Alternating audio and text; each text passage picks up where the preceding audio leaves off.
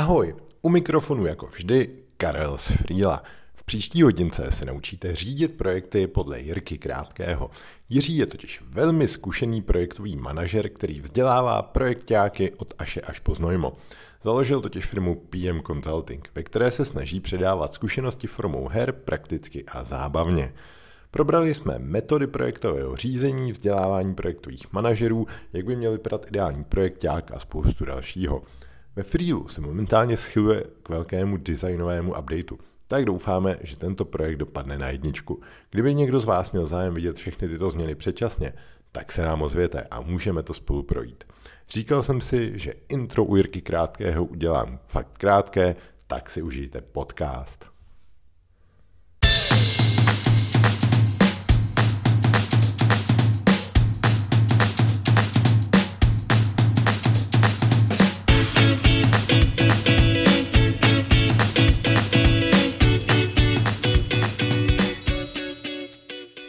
Hostem dnešního podpalubí je Jiří Krátký. Tento podcast nebude rozhodně krátký, bude tady spousta know-how, protože Jirka vzdělává projektáky, je zakladatelem PM Consulting a teď prosím o uvedení některých věcí na pravou míru, nebo jak bys představil ty sám sebe.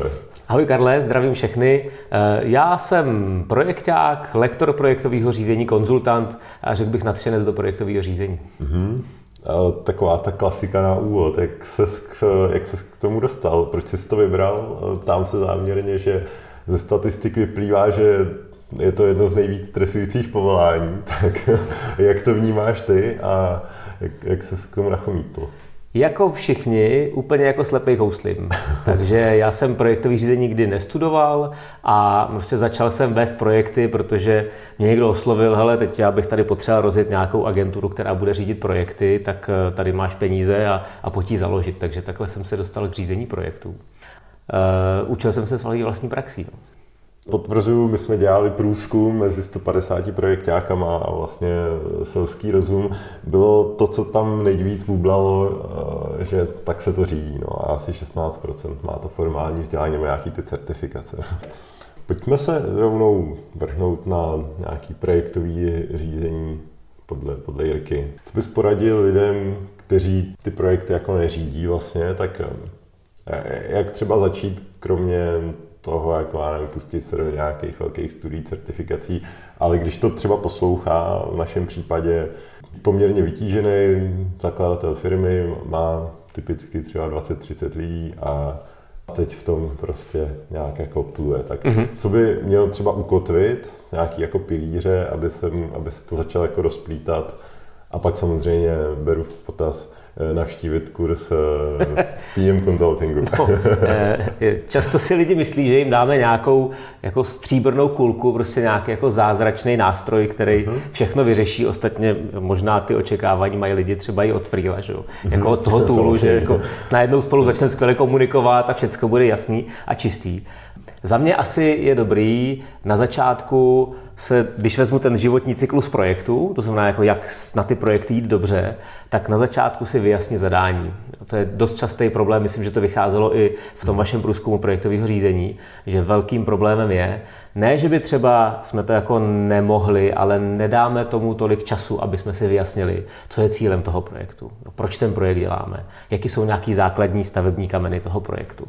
Takže za mě vyjasnit si zadání je jako první jasný krok a pak si udělat nějaký jako hrubý plán, jak toho cíle chceme dosáhnout, dát si nějaký základní milníky, ty si někde zakotvit, sepsat, dá si je někde do, do nějaký timeliny a pak prostě podle nich to nějak řídit.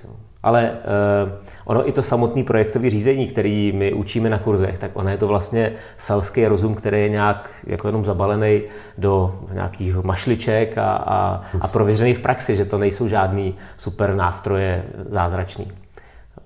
Takže často na těch kurzech já třeba mám očekávání, ale jako mě teda zajímá, co toto projektové řízení fakt je a, a v čem jako se zázračně posunu, to bylo teďka očekávání eh, na ten, v tenhle ten týden, co jsem měl na kurzu. A pak vlastně na konci říkal, no tak my to vlastně neřídíme úplně blbě, my to řídíme intuitivně a, a, a výsledky to má, ty naše projekty. Tak říkám, no tak když to má výsledky, tak to asi neřídíte špatně. A můžeme se třeba bavit o tom, jak to řídit, aby jsme se u toho tolik nenadřeli třeba, ale, ale hlavně je důležité, aby ty projekty dopadly dobře jsi řekl ukotvit ty milníky zadání a pak to nějak řídit, tak mm. kdybych jo, tě jo. mohl poprosit pro posluchače ještě strhnout trošku to pozlátko, tak Jasně. který třeba nějaký pilíře můžou být součástí eh, od toho milníku k milníku. Jo, jo, já jsem to plánování a realizaci trošku odflákl, jo, to, ale ty mě nenecháš, takže to je dobrý. Za mě, abych to plánování taky trošku rozvedl do detailů, tak jsou takové ty tři oblasti, které bychom si měli nějak naplánovat, co, do kdy a za kolik. Přičemž jsou různé projekty, kdy jako jdeme do většího detailu v tom časovém plánu, někdy prostě stačí pár těch milníků, někdy potřebujeme mít nějaký detailní plán. Často potřebujeme být dneska hodně agilní a přizpůsobivý, takže i to, co ten scope, nejsme schopni nějak zpracovat úplně do detailu. Eh, a eh, potom eh, v té plánovací fázi si myslím, že je dneska strašně důležitý se dobře nějak nastavit komunikaci v rámci toho projektového týmu. Jak se spolu budeme scházet, jak si budeme vyměňovat informace, jaký nástroje pro to řízení projektu budeme používat nebo pro podporu řízení projektu.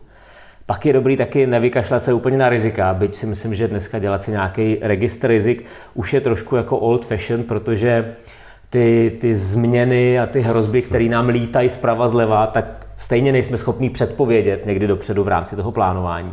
Takže za mě jako to riziko znamená spíš dát si nějaké rezervy v čase. Rezervy třeba v kapacitách, nějakých v rozpočtu a tak.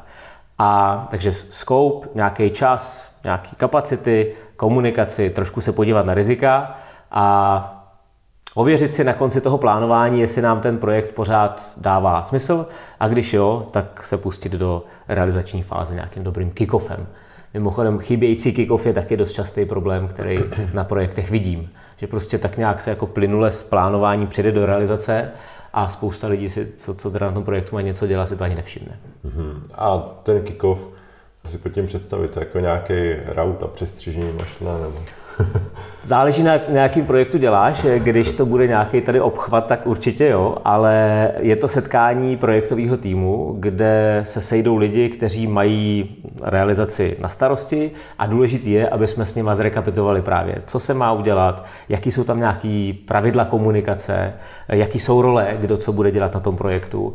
A vlastně stejně jako ten fotbalový kick-off je to, že rozhodčí zapíská a všichni teda vědí, že už se začíná počítat čas, tak aby to takhle bylo i na začátku toho projektu, té realizace. Co by měl ten projekt jak v průběhu teda dělat, že jsme to odkykli, mm-hmm. máme nějaký ty propriety, tak co ty doporučuješ? Jsou to, já nevím, pravidelný, já, já nevím, status schůzky, nebo co, to, co, co by měl ten projekt jak dělat, aby to byl dobrý projekt a ten projekt jako někam směřoval. Jo? A samozřejmě záleží, jo, když to bude obchvat versus když to bude na programování ve blízku, chápu, že to záleží, jo, ale tak nějaký pilíře v té jeho práci, to dokázal by se rozklíčovat?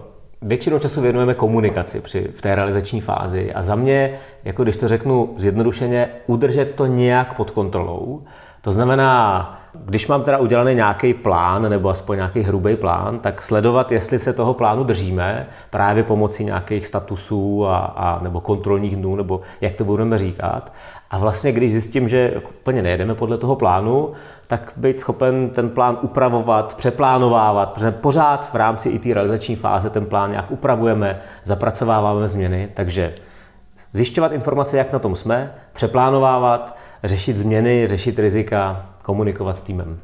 A doporučil bys eh, řídit ty projekty fakt jako nějakou technikou typu že jsou Scrum nebo je waterfallový řízení, agilní řízení, tak eh, dá se říct, že něco je lepší na něco. Já teda rovnou i řeknu, ty jsi měl na Project Restartu, který jsme organizovali s Tastem, tak ty jsi tam právě mluvil o, hybrid, o hybridním řízení projektů.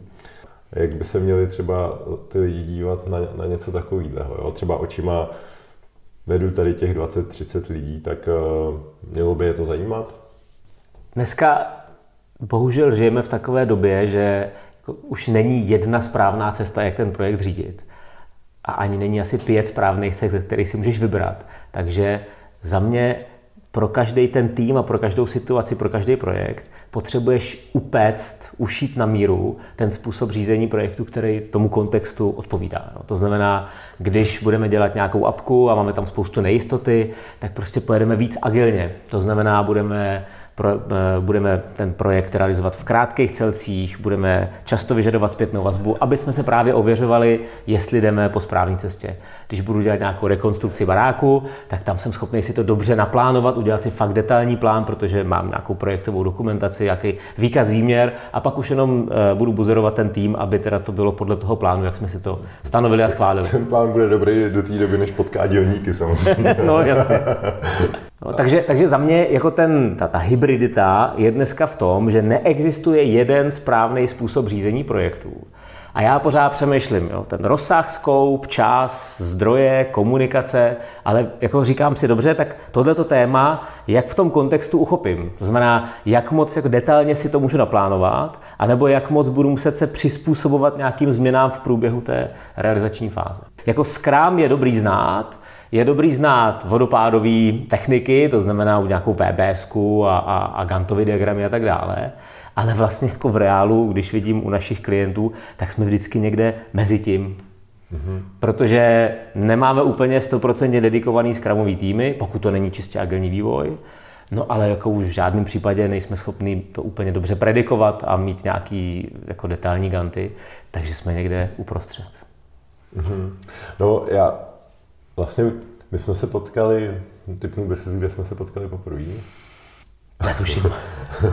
já si myslím, že to, já to taky nevím přesně, je to asi 6-7 let, byla to uh, konference projektového řízení tady v Praze a tou dobou bylo, mi přišlo, že bylo právě takový, uh, se vedlo, že slovo agilní a, a skráma bylo to hrozně sexy, ale zároveň všichni jako tak byli takový, no ale on to stejně nikdo nedělá pořádně, jak by měl, že, že ono, jsem si říkal, ale přece záleží na tom kontextu, že, jo? že jako nemůže to zase skvěle fungovat všem. Takže uh, ty říkáš, že to je úplně v pohodě, když ten Scrum si jedna firma vohne takže vypustí jednu věc, nebo si tam přidá druhou věc, tak Jo, proč ne, když to funguje, když to vede k výsledku. Tam třeba mně se hrozně líbí koncept, který jsme Disciplined Agile. To je něco, co vydala asociace PMI, nebo obhospodařová to asociace PMI, Project Management Institute, tam taky na jejich stránkách pmi.org. Tenhle ten koncept můžete najít. A, a ten Disciplined Agile je právě jako nějaká jako zhluk všech možných agilních a, a vodopádových frameworků a ten právě říká, hele, jako be, má tam nějakých pár principů a ten říká, první je be pragmatic, to znamená, jako buďte pragmatický a použijte to, co se vám hodí na ten váš projekt. Mm-hmm. To je dobrý koncept. Ty jsi tady mluvil o těch pilířech, jedno z toho byla komunikace, mm-hmm. ta je samozřejmě, viděl jsem, jako, to je jako, někde to vede fakt až jako k velkým peklům a tak. Co bys zase doporučil, jak by měla vypadat jako ideální komunikace?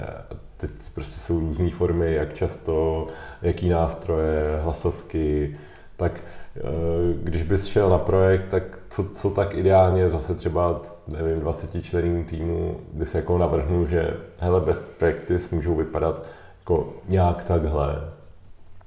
Uh, myslím si, že je dobrý si, si rozvrhnout v tom týmu, jaký formy budeme komunikace používat na co. To znamená, eh, pokud máme všichni zahlcený hlavy spoustou projektů a dalších aktivit, tak je dobrý něco mít někde napsaný. A teď se můžeme bavit o tom, co teda budeme mít někde zapsaný, jestli to budou nějaký zápisy ze schůzek, nebo nám stačí mít někde ve Freelu, nebo v Trellu, nebo v čemkoliv dalším eh, jenom nějaký task list. To znamená, co budeme mít někde zdokumentovaný, zapsaný. Potom jakým způsobem si budeme předávat takové ty rychlé operativní informace. Budeme mít nějaký chat, budeme mít nějaký Slack nebo prostě nějaký WhatsApp uh, skupinu, prostě jak si budeme eh, předávat rychlé věci. Jako tohle nějaké nastavení těch trvalých informací a těch rychlých informací, s tím bych ten projekt začal. Ale za mě strašně důležitý se, dejme tomu, po prvním měsíci zastavit a říct, hele, funguje nám ta komunikace dobře, nebo už nás tady štve, že si prostě furt píšeme eh, v chatu zprávy a, a někdo to nestačí ani číst, takže se pak stejně důležité informace třeba někde eh, ztratí. Pojďme to nějak upravit, změnit. Říká se tomu retrospektiva, to znamená jako podívání se na to, jak nám ta spolupráce v týmu funguje. A tohle si myslím, že je strašně důležité, že nikdy to nenastavíme na poprvé úplně skvěle, a, a to neustálé vylepšování uh, těch způsobů práce je za mě strašně silný. A jaký ty máš názor na hlasovky třeba takhle, když se dělají projekty? Hlasovka je strašně příjemná pro toho, kdo ji dělá, a na druhé straně je to obráceně. Takže já úplně jako nejsem toho přítelem, protože za mě třeba, když potom jedu v tom chatu eh, a hledám nějakou informaci, nebo i vyhledávám něco, tak z té hlasovky to nevytáhnu. Hmm. Musím si ji pustit, takže pro mě jako pro konzumenta je to um, méně komfortní. Hmm, jasně. Co nějaký pravidla ještě o, o, v rámci té komunikace? Nastavuješ to na projektech typu, já nevím, úkol by měl začínat slovesem, nebo já nevím, všechno se snažit dělat do číslovaných seznamů, nebo, nebo to bereš jako, že to je fakt úplně podružný? Já většinou jako v prostředích, kde působíme, v prostředích, kde si nás někdo najímá, tak jsme jako na nízké úrovni maturity, takže jako, takový, jako vychytávání toho, že úkol by měl začínat slovesem, to si myslím, že jako tam, kde já působím, tak je horizont vzdálenější a že my spíš jsme tam, kde jako je dobrý vůbec nějaký seznam úkolů mít. Jo. Takže ano, tyhle věci jsou dobrý, ale zaplať pámu, když nějaký seznam úkolů jako existuje. Zaplať pámu, no.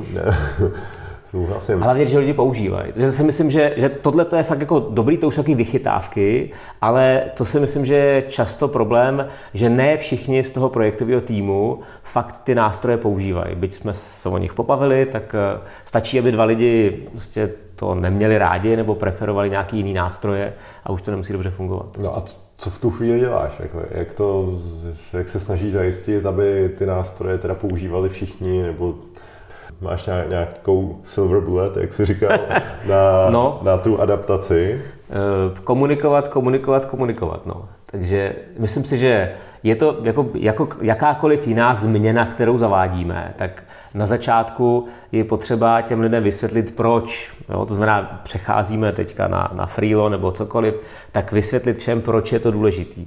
Proč už to jako nechceme mít v tom chaosu, ve kterým se to měli teďka a přecházíme jako z nějakého úplného punku do nějakého popíku trošku většího.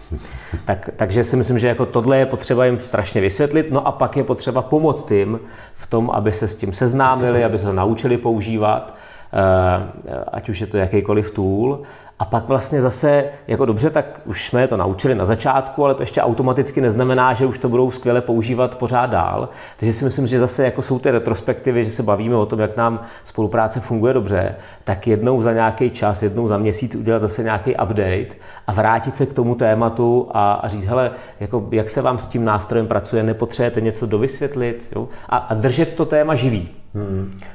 A jak bys tohle to zařídil třeba fakt u velké firmy, ale když se budu bavit, že jde o 200 lidí, fakt třeba jako větší firmu, větší tým už, tak tam, že jo, nezafunguje jako potkat se, kde si dovedu představit klidně meeting 30 lidí třeba, nebo něco, ale jako 200 lidí nebo ještě víc, to už jako úplně takhle nespojíš, jo? nebo když je to po, po republice, že jsou třeba pobočky a nějaký prodejny nebo něco takového, tak jak to jako udržet, když to chceš zavíst do takhle velkého organismu a nemáš jako šanci třeba se pobavit. Jasně, jasně.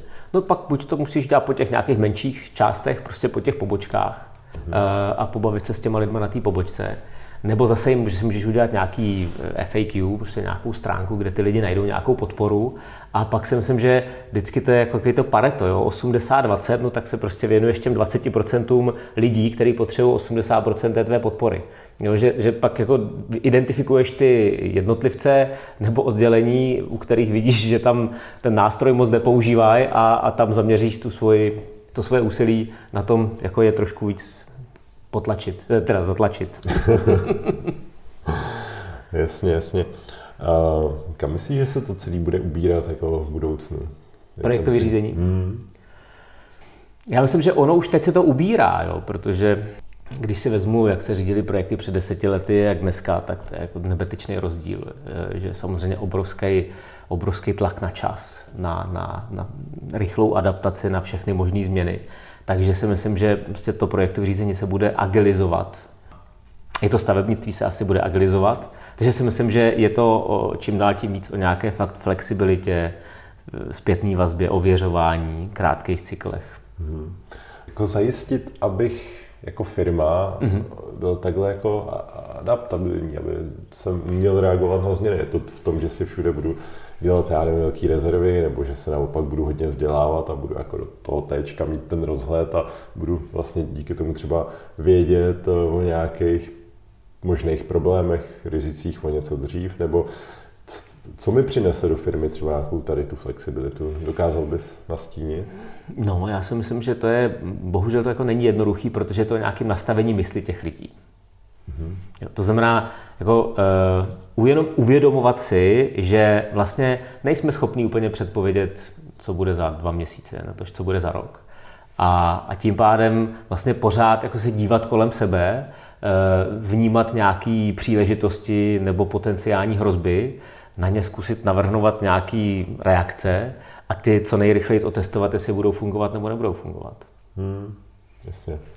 Ještě by mě zajímalo, tohle to bylo fakt projektový řízení projektů, taková diskuze. Uh, jak řídit takovou tu kontinuální práci třeba? Tam bys doporučil třeba jaký pilíře? Když říkám kontinuální práci, tak jsem třeba zaměstnanec PM Consulting a dělám prostě marketing pro PM Consulting, je nás 10. Jo, tak uh, řešíte třeba i něco takového, protože kolikrát lidi říkají projektový řízení a je to vlastně taková ta kontinuální delivery v nějakém oddělení. Tak jo, jo. Ale jako v, i v kontinuálním delivery můžeme používat nástroje, jako který používáme v projektovém řízení, jako třeba nějaký kanbany. To znamená nějaké e, tabulky, kde se nám na jedné straně sypou úkoly a, a na druhé straně se postupně odbavovávají do nějakého in progress a v testu a dan. Takže třeba tohle je za mě něco, co se dá použít úplně kdekoliv i při nějakým každodenní práci. No a pak eh, u těch, těch opakovaných činností za mě pořád eh, jako mít je aspoň nějak trochu popsaný, Nemusí to být nějaký proces ISO a tak dále, ale prostě mít aspoň základních pár bodů, co teda znamená, když já budu dělat marketing, tak eh, co mám dělat v pondělí, ve středu, v pátek. Tohle to se snažím do těch týmů vštěpovat teda taky, eh, že my tomu jdeme ve Freedu docela naproti, že se tam dají dělat šablony mm. checklistů mm. a to listů nebo i celých projektů a používat to jako všelijak, takže tam Přesně, jako taky nejsem fanoušek. Nebo si představit, že ty lidi fakt fungují, že se vracejí k nějakým A4 papírům nebo k, k nějakým velkým diagramům, ale prostě když mi přistane jako tu důčko, kde prostě odklikám nějaký pořadí úkolů, hmm. a, tak je to takový jako akční nebo živý. To mě vede trošku na nějaký stanovování cílů. Mm-hmm. Vlastně v rámci projektu si říkal třeba milníky, ale v rámci té průběžné práce, tak já nevím, dost jsou teďka vidět OKRK, tak používáš třeba ty u vás ve firmě nebo s klientama OKRK? Jo, jo, rozhodně.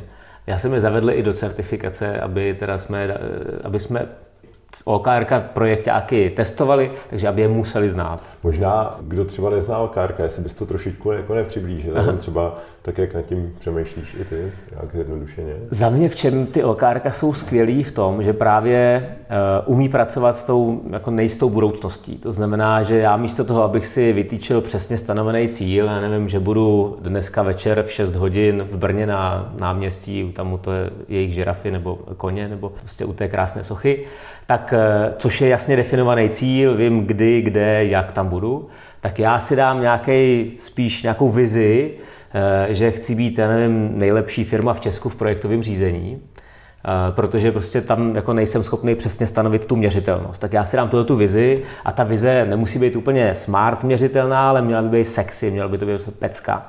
A pak si stanovuju na krátký období, na který jsem schopný relativně něco naplánovat, takže já nevím, dva, tři měsíce, nějaký key results, to znamená nějaký klíčový milníky, výstupy a těma měřím, jestli té vize postupně dosahuju a vždycky za nějaký období, dva, tři měsíce, zreviluji, jestli jsem těch krátkodobých cílů dosáhnul a stanovím si na, zase nějaký další období mm-hmm. tyhle ty cíle.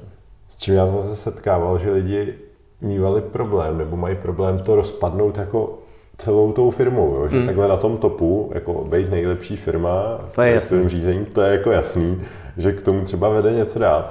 Ale teď je tam třeba po cestě v nějaký jako organizaci jako několik pater, třeba dalších deseti lidí, tak uh, jak, jak, jak uchopit třeba tohle, nebo ře, řešíte, nebo doporučil bys řešit to až jako takhle Já spíš jsem příznivce toho dělat to na týmový úrovni, než potom na ty individuální, aby nám to jako se nesklouzávalo k tomu, co jsou ty KPIčka. Že, že vlastně za mě třeba KPI jsou mm, trošku diskutabilní v tom, že právě vedou k tomu, že se soustředím já jenom na to, co mám napsaný v tom KPIčku a všechno ostatně mě ukradený tak zase si myslím, že aby jsme jako jenom to nepřejmenovali, ale, ale ne, neudělali vlastně to samý, tak jsem spíš jako toho, aby eh, příznivcem toho, aby se stanovaly spíš týmový tyhle ty uh, eh, OKRK, aby nás to vedlo k tomu, že teda všichni dohromady máme nějaký společný. Jo, pak nám z toho vypadá nějaký úkoly, iniciativa tak, ale to už, už je něco jiného. A, a zase si myslím, že a druhá věc, která je jako za mě v OKR strašně důležitá, je, že vlastně ty key results bychom měli stanovovat společně a že by to neměl být ten diktát z hora, jako jsou ty KPIčka. Mm-hmm, jasně, to, to je super. No. Jako, eh, já potvrzuju, my jsme taky dost vlastně nastavení na to, že máme nějaký ty cíle, které jsou spíš jako týmový, nebo i ty KPIčka, že vždycky s tím máme trošku problém, jako hledat KPIčka pro ty hmm. konkrétní lidi, ale spíš se díváme na ty úplně nejvíc firmní celkový cíle, čísla, který jako jasně říkají, dobrý, tak Freeu se vlastně daří, pak je to o level níž, třeba co pro to může udělat, já nevím, produkt, vývoj, marketing, obchod, nebo tady ty, tady ty departmenty, ale tam je to pořád ještě jako braný jako týmové. No. Myslím si, že to je, že to je lepší. No. Třeba na projektech, s čím bojujeme u zákazníků, je, že když máme firmu, která má zákaznické projekty, no, něco vyvíjí pro zákazníky, mm-hmm tak eh, obchodníci mají KPIčka toho, co nejvíc prodat. Mm-hmm. Ale projektáci mají KPIčka na to, to, z toho budgetu, který obchodníci samozřejmě potřebovali, aby jako vyhráli to výběrko, tak ještě něco ušetřit. A to jsou dvě úplně jako naprosto protichudné tendence. A pak je tam spousta prostě zlý krve, ty blbci v obchodu zase to zobchodovali blbě. A jak já to mám teďka dodat? Jako, to si to dělejte sami. Takže si myslím, že tady právě se ukazuje, jak ty, ta, ta, ta dobrá snaha jako o tu lokální efektivitu potom může vést k tomu, že ty, v těch organizacích se tvoří takový ty sila a, a funkční sila a pak to do sebe naráží a ta spolupráce, kterou chceme, tak moc nefunguje. Hmm. No a co bys jim doporučil v takovémhle případě, protože myslím, že je úplná klasika, jako třeba u agentur. A no, jako... Prostě, aby byli jako všichni zaangažovaní, aby ten obchodník byl zaangažovaný na to, jak dopadne eh, ten projekt jako v nákladech celkově. Jo, že aby jemu nebylo jedno, jak ten projekt dopadne i v té realizaci, nejenom v tom obchodování. Ale mě to vede samozřejmě na myšlenku ještě, co by jako lidi mohli třeba rádi od tebe slyšet.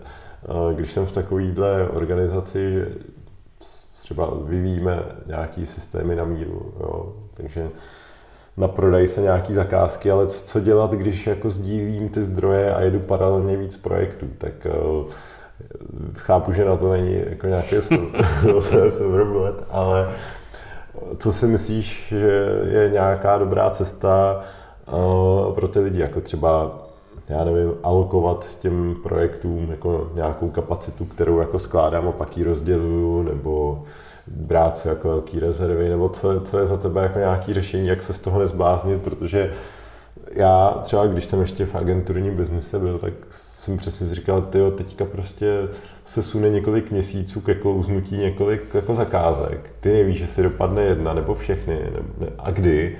A pak se přesně stane to, že jako jeden den se ti ideálně sejdou úplně všechny a nechceš o to přijít a teď co máš dělat? jo. E, za mě První krok je, aby jsme měli dobrý data, aby jsme věděli vůbec, že nám to jako potenciálně klouže. To si myslím, že je jako první předpoklad. Druhá věc je, že jako v té firmě musí fungovat teda nějaký dobrý výhybkář, který bude ty jednotlivé projekty a jejich priority stanovovat což taky jako mnohdy nefunguje, že pak se ty projektáci tam mezi sebou mlátějí, kdo teda jako vytříská ty zdroje, ty, ty, ty kapacity, ale není tam někdo, kdo z toho vršku řekne, no tak ale tady nám hrozí větší pokuta, tak hold, eh, jako teďka dáme trošku víc zdrojů na tenhle ten projekt. Jo. Takže to je druhá věc. A třetí věc si myslím, že no tak taková je prostě jako takovýhle svět a, a myslím si, že tady jako možná jsem staromilec, ale, ale za mě jako nějaká i otevřená komunikace vůči těm klientům, Eh, je dobrá věc, no tak hele, prostě my teď uh, uh, máme problémy s kapacitama, nebo, nebo když jdeme do toho biznesu, tak říkáme, ale máme tady prostě nějakou jako nejistotu, tak hm, pojďme se bavit o tom dopředu, jestli jako jste ochotný třeba s nějakou časovou rezervou jako s náma počítat. Jak by měl ideálně vypadat třeba projektový manažer? Vím, že prostě to... Modrovokej. hmm, plešatý, modrovokej. a velký svaly. Ne, tak jsou že vlastně nějaký vlastnosti, znalosti, jo. já nevím, tvrdý, měkký dovednosti a tak, tak co si myslíš, že hraje do karet, když jako ten člověk má nějaké vlastnosti? Tam třeba lidi hledají projekt nějaká, tak třeba po jakých vlastnostech se dívat, jestli je to v tom, že ten člověk bude jako mistrně jako budgetovat, plánovat, nebo spíš jako se zvládne domluvit s kýmkoliv, nebo mm-hmm. co jsou jako za tebe charakteristiky, vlastnosti, a, a nebo znalosti, co by ten projekt nějak měl umět, aby pak byl dobrý projekt nějak?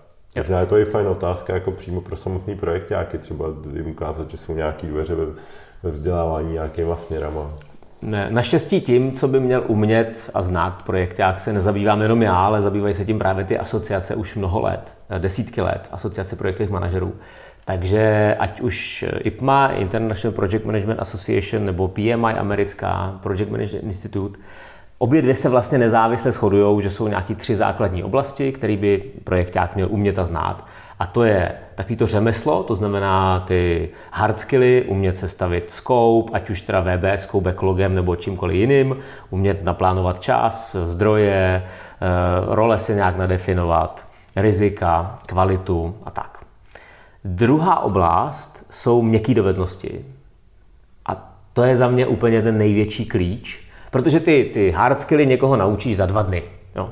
Ale to znamená, teď který hard, eh, ty, ty soft skilly.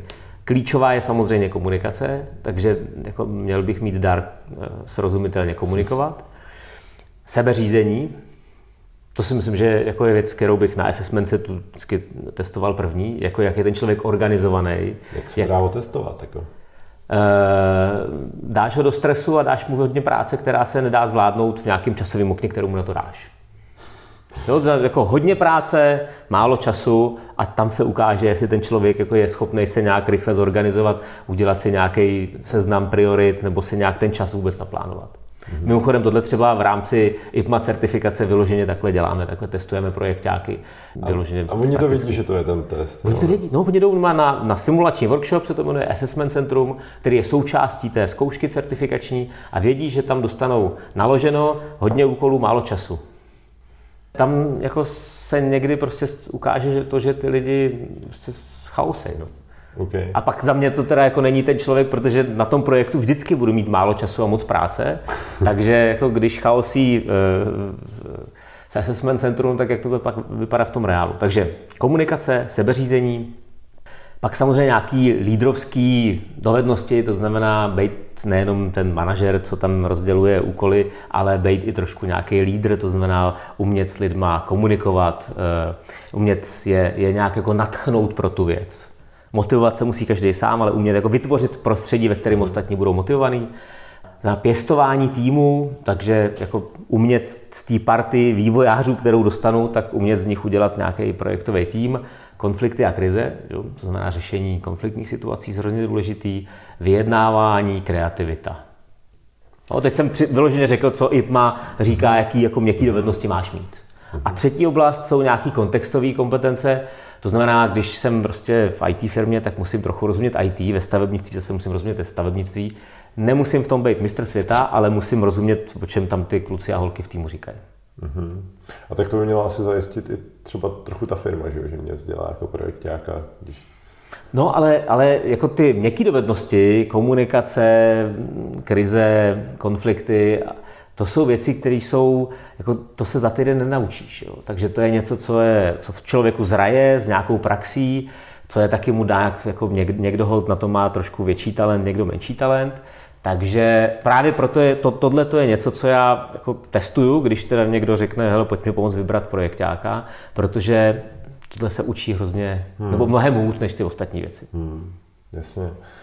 Ty jsi tam zmiňoval třeba ty skily vyjednávání a kreativita. To mě trošku Eh, zaujalo, že Jak já se můžu třeba naučit být kreativní? To je prostě, mi přijde, že to je skoro vlastnost člověka, nebo jsou nějaké jako frameworky, nebo ta IPMator řeší teda nějak, jakože eh, musí, musíš myslet out of box, nebo uh, že to je zrovna jako topik, který občas s klientama taky potkávám a jo. jako... Uh, jednak samozřejmě jako je to, jak už jsem říkal, jo? někdo prostě se s tím narodil přirozeně, že je kreativní, někdo musí ujít trochu delší cestu, uh, jo? Aby, aby v tom byl aspoň trošku dobrý. Ale to, co třeba se člověk může naučit, je uh, znát nějaký nástroje techniky. Vezmu jeden příklad. Uh, pro já nevím, řešení nějakých nápadů všichni používají brainstorming. Mm-hmm. Jo, což jako je jedna z těch kreativních technik. A teď jako minimálně ten brainstorming bys měl vědět, jak ho správně dělat, aby si z něj dostal maximum. Takže prostě říct, aby nikdo nikoho nepřerušoval a pak ty nápady někde zapsat a, a tak dále. Ale jako nevýhoda brainstormingu je, že když tam je 10 lidí, tak jeden mlčí, eh, teda jeden mluví a devět mlčí. Takže máš jako desetinu času, který můžeš mluvit. A, a pak se je spousta jako alternativních přístupů. Mně se třeba líbí Liberating Structures, to je i webovka liberatingstructures.com, který mají já nevím, nějakých 30 právě takovýchhle kreativních uh, technik, nástrojů, které můžou pomoct tomu týmu dělat tyhle ty věci jako trochu efektivněji. Třeba se mi líbí 1, 2, 4 všichni, což je taková technika právě, když budu, já nevím, třeba chtít identifikovat rizika nebo řešení nějakého problému, tak jedna znamená, že minutu si o tom každý důmá sám, dvě minuty si o tom diskutujeme ve dvojicích, čtyři minuty ve čtveřicích a zapisujeme nějaký nápady a pak ty čtveřice prezentují výsledek. Jo, takže tam máš sedm minut a v těch sedmi minutách jako tři minuty seš do toho zapojený, což je mnohem víc než v tom brainstormingu. Takže za mě třeba ta kreativita je, že znám tyhle ty vychytávky, jak třeba z toho týmu dostat maximum v málo čase. Hmm, asi, něco vymyslet. Já jsem tuším byl na nějakým takovýmhle kurzu a tam byl tuším něco jako wordstorming, že jenom prostě střídíš jako slova. Jo, jo, vlastně jo. Jako, jo že jako tohle to jsou za mě, to je to, co by si měl umět v té kreativitě, jak třeba tu kreativitu v tom týmu podpořit, jak z nich vydojit maximum mm-hmm. z těch mhm. svých odborníků. A co třeba to vyjednávání, protože tam že to vůbec není jako jednoduchá disciplína, vstupuje do hry psychologie a vůbec jako fakt ty vlastnosti toho člověka, jakože hraje se tam třeba s nějakým rizikem, že jo, je to jako spousta věcí, tak to... Eh, my to třeba taky máme v tom v té IPMA certifikaci, že vyloženě ty lidi postavíme do situace, tady máte vyjednávat v oceně v nějakým nákupu nemovitosti eh, do projektu. No. A, a teď se ukáže, jestli ty lidi se třeba na to vyjednávání jsou schopni nějak připravit a jsou nějaký zase techniky, jako je třeba BATNA, Best Alternative to Negotiated Agreement, to znamená, dopředu si přem, promyslíš, hele, když se nedohodneme, jaká je moje druhá nejlepší alternativa. Mm-hmm. A, a už jenom uvědomění si toho, že když se nedohodnu, že jako existuje nějaká druhá nejlepší alternativa, mi pomůže se třeba při tom vyjednávání nenechat stlačit pod tu moji batnu. Takže zase jsou nějaký takovýhle postupy, eh, které mě pomůžou se na to vyjednávání dobře připravit. Ale to si myslím, že jako vyjednávání je zase o nějaké jako psychické pohodě a, a možná si jako uvědomění toho, že vlastně vyjednávání je taková hra. No, tak... Což je hezký, když uh, o nic nejde, ale... no tak jako když jde o peníze, tak je to taky hra, ne? Tak jako... No jasně, no, tak nějaký kasíno, no. jo. Ale vy vlastně taky děláte konferenci tu ve Zlíně mm-hmm. a mhm. jako PM Consulting, tak jak třeba skládáte ty témata, protože že jo, teď se tady bavíme třeba 40 minut a jako už tady padlo tolik topiků, tvrdý vlastnosti, měkké mm. vlastnosti, tak jak se třeba vy díváte na skládání line-upu takové konference? Dáváte tomu třeba každý rok nějaký téma, že teď se budeme bavit jenom o agileu a příští rok zase jako o, o waterfallu, nebo to jako nějak třeba jako mixujete, nebo právě chcete projet úplně ode všeho trochu, jakože ať je tam tu kousek vyjednávání, tu kreativita, tu Kanban board, nebo jak k tomu třeba přistupujete? My se snažíme, aby uh, jsme pořád se drželi projektového řízení, ale aby to nebyly jenom čistě témata z toho třeba technického projektového řízení. Takže aby tam vždycky byli lidi, kteří mají těm projektákům co říct, i když sami třeba projektáci nejsou. Příklad teďka, ta naše konference uh, teď v květnu, uh, máme tam psycholožku, která se bude bavit, jak jednat s psychopatama, nebo teda my jsme to nazvali jako s obtížně, nějak jako, Protože často v těch top managementech tyhle ty typy osobností se nacházejí. Tak jak s takovýma komplikovanýma osobnostmi vyjednávat? Eh, a nebo tam budeme mít, eh, to je Olinka Vlachinská a její manžel Honza Vlachinský, to je zakladatel takových těch brněnských mm-hmm. legendárních barů a hospod. A s ním se zase budeme bavit, on má knížku a podcast Šéfové jsou kokoti, že? tak jak vlastně jako být projekták a nebyt u toho ten kokot. Tak, eh, takže se budeme bavit o leadershipu a o vedení lidí. Takže snažíme se, aby to byli zajímaví lidi, kteří nám jako mají co říct, a i když to nejsou úplně přesně témata jako čistě z toho hard projektového řízení, ale pak tam zase mít i nějaký témata o nástrojích, technikách, takže aby to byl jako právě takovýhle mix, kde budou ty, ty tvrdé věci, ty měkké věci a kde budou samozřejmě zajímaví lidi, kteří uh, ty lidi nalákají, aby do toho zína přijeli. Hmm. A pak tam máme vlastně druhý den, kdy, jsou, kdy máme open spacey a tam už si ten, ten, ten obsah vytváří účastníci úplně sami. Hmm. Vlastně, jak jsem skládal konfer- konferenci Project Restart, kde jsi byl vlastně jedním z řečníků, tak uh, jsem k tomu přistupoval dost podobně, jako ať je to pestrý a vlastně nej, největší ohlas, vlastně nejlepší feedback měl Martin Hausenblanc. A, a vlastně jo, jo, jo. Já, já bych projekt řídit nemohl, že vlastně že může inspirovat a může tam přidat spoustu jako leadershipu a jako nějakého know-how, ale sám tam o sobě že jo, říkal, že je bordelář, no, takže... takže a když takže, to umíš říct hezky, tak... No jasně, bylo to moc hezky, vůbec nechci, aby to vyznělo špatně. Uh, prosím tě, já jsem u vás na webu, zůstanu u, u toho PM Consultingu, mm-hmm. našel, že uh, tam hrajete nějakou pacifickou dráhu, že tě to baví tvořit mm-hmm. a realizovat. Co to, co to prosím tě je? Pacifická dráha, to je naše simulační hra, to znamená taková serious game, kdy my učíme lidi řídit projekty vlastním zážitkem.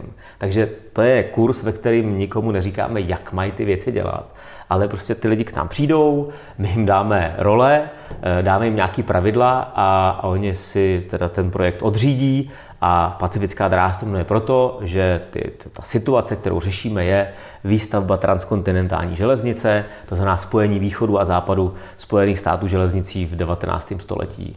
Takže divoký západ, pohybujeme se na divokém západě, máme tam indiány eh, jako riziko a tak. Takže, takže je to opravdu hra zážitkem, kdy já dostanu roli projektáka nebo člena týmu nebo člena řídícího výboru a, a to, co vlastně ty lidi uh, to, co jim tam neříkáme v tom zadání, jak spolu mají komunikovat, jak mají řešit problémy, jak být efektivní, ale oni si to eh, vyzkoušejí ve vlastní, vlastní praxi. Takže hru si zahrajeme, má to nějakých 15 kol, eh, je to zase stresující, takže se dostáváme mimo komfortní zónu velice rychle a po skončení eh, děláme rozbor, co šlo dobře, co zopakovat na projektech, co naopak, jako čemu se vyhnout na reálných projektech.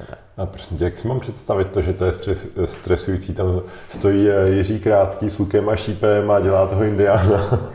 Nebo... Abys lidi dostal pod trest, stačí, když pustíš časomíru a řekneš, plánovaná doba na jedno kolo je 8 minut. To úplně stačí.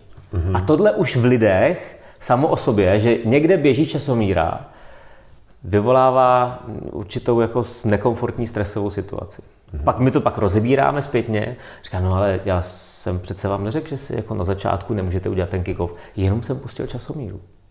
Mm-hmm. Takže si vlastně uvědomujeme, jak nás tady ty, ty tikající hodiny stresují, aniž by jako nám kdokoliv právě na nás mířil tím šípem. Jo. Mm-hmm. Co ty se snažíš dělat pro to, aby svůj pracovní život neměl stresující? Já myslím, že je strašně důležité umět odpočívat. Pro mě uh, poslední téma posledních asi roku a půl je spánek. Uh, hodně mě ovlivnila knížka Proč spíme, takže tu doporučuji, byť zase jsou na to nějaké kritiky a tak. Ale uvědomění si toho, že když budu zanedbávat spánek, tak mě jako dost pravděpodobně hrozí Alzheimer a další e, radosti. Takže přesně, jako když jsem si to přečetl já, tak po přečtení knížky jsem byl rázem ve stresu každou minutu, kdy jako ještě neusneš a takže myslím si, že jako spánek je základ, pak samozřejmě nějaká strava, pohyb a tak, ale, ale spánek je základ, takže za mě prostě jsem si pořídil Aura Ring a, a mám radost vždycky každý ráno, první, co udělám, tak se podívám, jak kvalitní byl spánek. Jo. Mm-hmm. Už je to taková trošku uchylka, ale, ale dělá mi to radost. A takže věříš takovým tomu, jak ti to napíše ten readiness na nějaký procenta?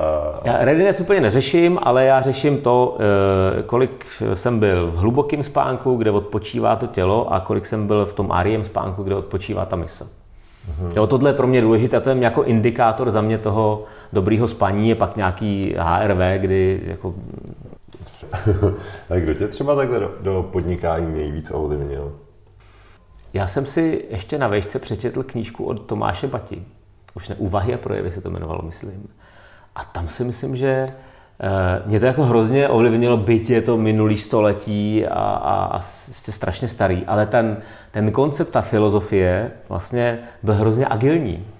Jako dneska bychom řekli, že to byl prostě pán Agilu, jo? když eh, já jsem si tam přečetl, že oni, já nevím, měli teď ten výrobní program, měli co tej, každý týden ho měnili, takže oni v pátek prostě zastavili linky, a teď abych, možná to neříkám úplně přesně, v sobotu dopoledne sbírali data, v sobotu odpoledne měli konferenci s managementem, kde přehodnocovali, jaká je poptávka eh, a, a rozhodli o změně toho výrobního programu. V neděli se přenastavili linky a zase další týden to jelo dál.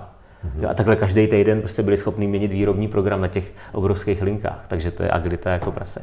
Hmm. No, takže takže to, tohle to mě hrozně ovlivnilo v tom právě přizpůsobování, i v tom, vlastně, jak on pracoval s tím týmem, že každá ta dílnička měla podíl na tom, co ušetří, nebo taky co pro, promarní.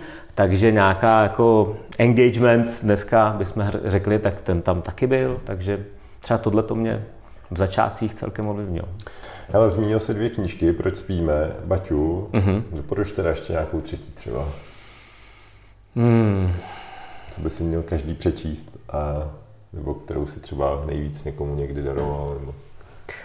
Eh, já jsem teď samozřejmě, jak jsem se natknul pro to spaní, tak jsem hodně podaroval všechny tím spaním, eh, takže jsem jako nevyžádané rady z oblasti spánku. Když to vezmu na to, jako to je můj ten core business, tak eh, v projektovém řízení mě teďka v poslední době nejvíc právě zaujala knížka Choose Your Wow, to znamená jako vyberte si svůj way of working, způsob práce, což je právě popis toho Disciplined Agile od PMI. A, a proč mě ta knížka zaujala, že právě říká, hele, není jedna správná, jeden správný postup na cokoliv, ať už jsou to časové plánování rizika, a oni právě říkají v každém tom tématu, tady máte těle z těch pět možných přístupů a tady jsou jejich výhody a nevýhody, vyberte si, který vašemu týmu nejvíce sedí. Takže vlastně taková jako studnice všech možných postupů, přístupů eh, a i třeba pro jako samotný eh, agile, tam mají šest způsobů, jak vlastně si to můžeš řídit od začátku do konce, když je to čistý agilní vývoj, když je to nějaký lean, když je to vyloženě nějaká jako experimentování. Takže fakt to mají hezky popsaný velice, mm-hmm. velice srozumitelně. Takže tohle. Eh, pak samozřejmě jsem milovník knížek od Strategizerů, takže testing business idea zase pro ty produktový manažery, takže tam celá ta jejich kolekce, to jako úplně miluju, ať už po stránce toho, jak to vypadá, je podle toho, podle toho obsahu. No a třeba z těch měkkých dovedností eh, v poslední době na kurzech hodně doporučuju Chryse Voze a Nikde nedělej kompromis, což je vyjednávání. vyjednávání. Mimochodem taky na, na konferenci eh, tam byl jeden skvělý příspěvek, který hodně čerpal z této knížky. A tam se mi právě líbí to, že je tam spousta konkrétních typů, jak v tom vyjednávání právě si pomoct. A mě to třeba hrozně pomohlo v nějakém sebevědomí toho vyjednávání. Třeba jeden typ vezmu, no, tak jeden za všechny, když eh, se emoce hrotí v té nějakým při tom vyjednávání, tak eh, když posadíš ten hlas trochu níž a zpomalíš tempo řeči, tak to přirozeně vede ke sklidnění těch emocí. Mm-hmm. Jako, eh, to, to nikdy nedělí kompromis, to pro mě bylo taky jako super knížka a vlastně to, že to funguje, tak uh, jsem si ověřil jednou na policii, když jsem našel lísteček, že jedním kolem jsem stál jako někde na trávě, ale prostě to bylo i tady v Praze, jakože já jsem byl pořád v takový tý výseči, kdy je tam modrá, ale prostě bylo potřeba najet na obrubník. Tak dobrý. Vždycky ever i na střední s otlučenou Felicí jsem někde byl schopen do, dostat flastr od policie, takže já, prostě, já jsem tam šel automaticky, že zaplatil. Říká, tak já zkusím, tyjo, já zkusím tu knížku, jsem to měl asi měsíc po dočtení. Tam přišel a teď přesně jsem tam vzal dvě techniky jakože nejdřív jsem tam vysypal, že jo, si Obvinění? To vás, jo, jo, jo. Přesně jsem se obvinil, říká, já vím, že teď ta tráva tam a to, a on, no, no, no, přesně, pane, já vám teďka budu muset dát tu pokutu, že jo, říkám, hm. a teď jsme tam chvíli měli tu diskuzi a já jsem tam na něj eh, zkusil, říkám, tak jediný, co mě napadá, budu to zrcadlit, tak, takže jsem přesně říkal, takže vy říkáte, že to tam třikrát a on takový, a tak nebo víte co, já skočím, tam máme takový lísteček, vy mi to podepíšete, že jako nějaký poučení, nebo já, já už nevím, jak to bylo. Tak já jsem úplně sám překvapený, že Fakt to funguje. Fakt to funguje. No nic, to jsme, to jsme tak jakoby odbočili. Já si tady celou dobu šušním takovou tu takovou otázku na závěr, takový jako projektový faily, kde se eh, určitě lidi budou chtít pobavit, kde třeba na nějakém projektu potkal něco, no jak to může fungovat, nebo já nevím, letiště za miliardu, který se nedostavil, nebo... jo, jo. Máš tam uh, něco takhle třeba úsměvného? Tak oni, ty faily jsou jako zpětně úsměvný, ale tak jako v průběhu toho projektu to je no. smutný trochu, hmm. že jo. jo. Tak uh, uh, jednou mm, právě v jedné firmě, co vyvíjí lokomotivy, tak uh, tam já jsem pomáhal jako mentor toho projektáka, byl jsem jako hrozně do toho projektu nadšený, angažovaný a bylo to o tom dýzlovou lokomotivu naučit na plyn.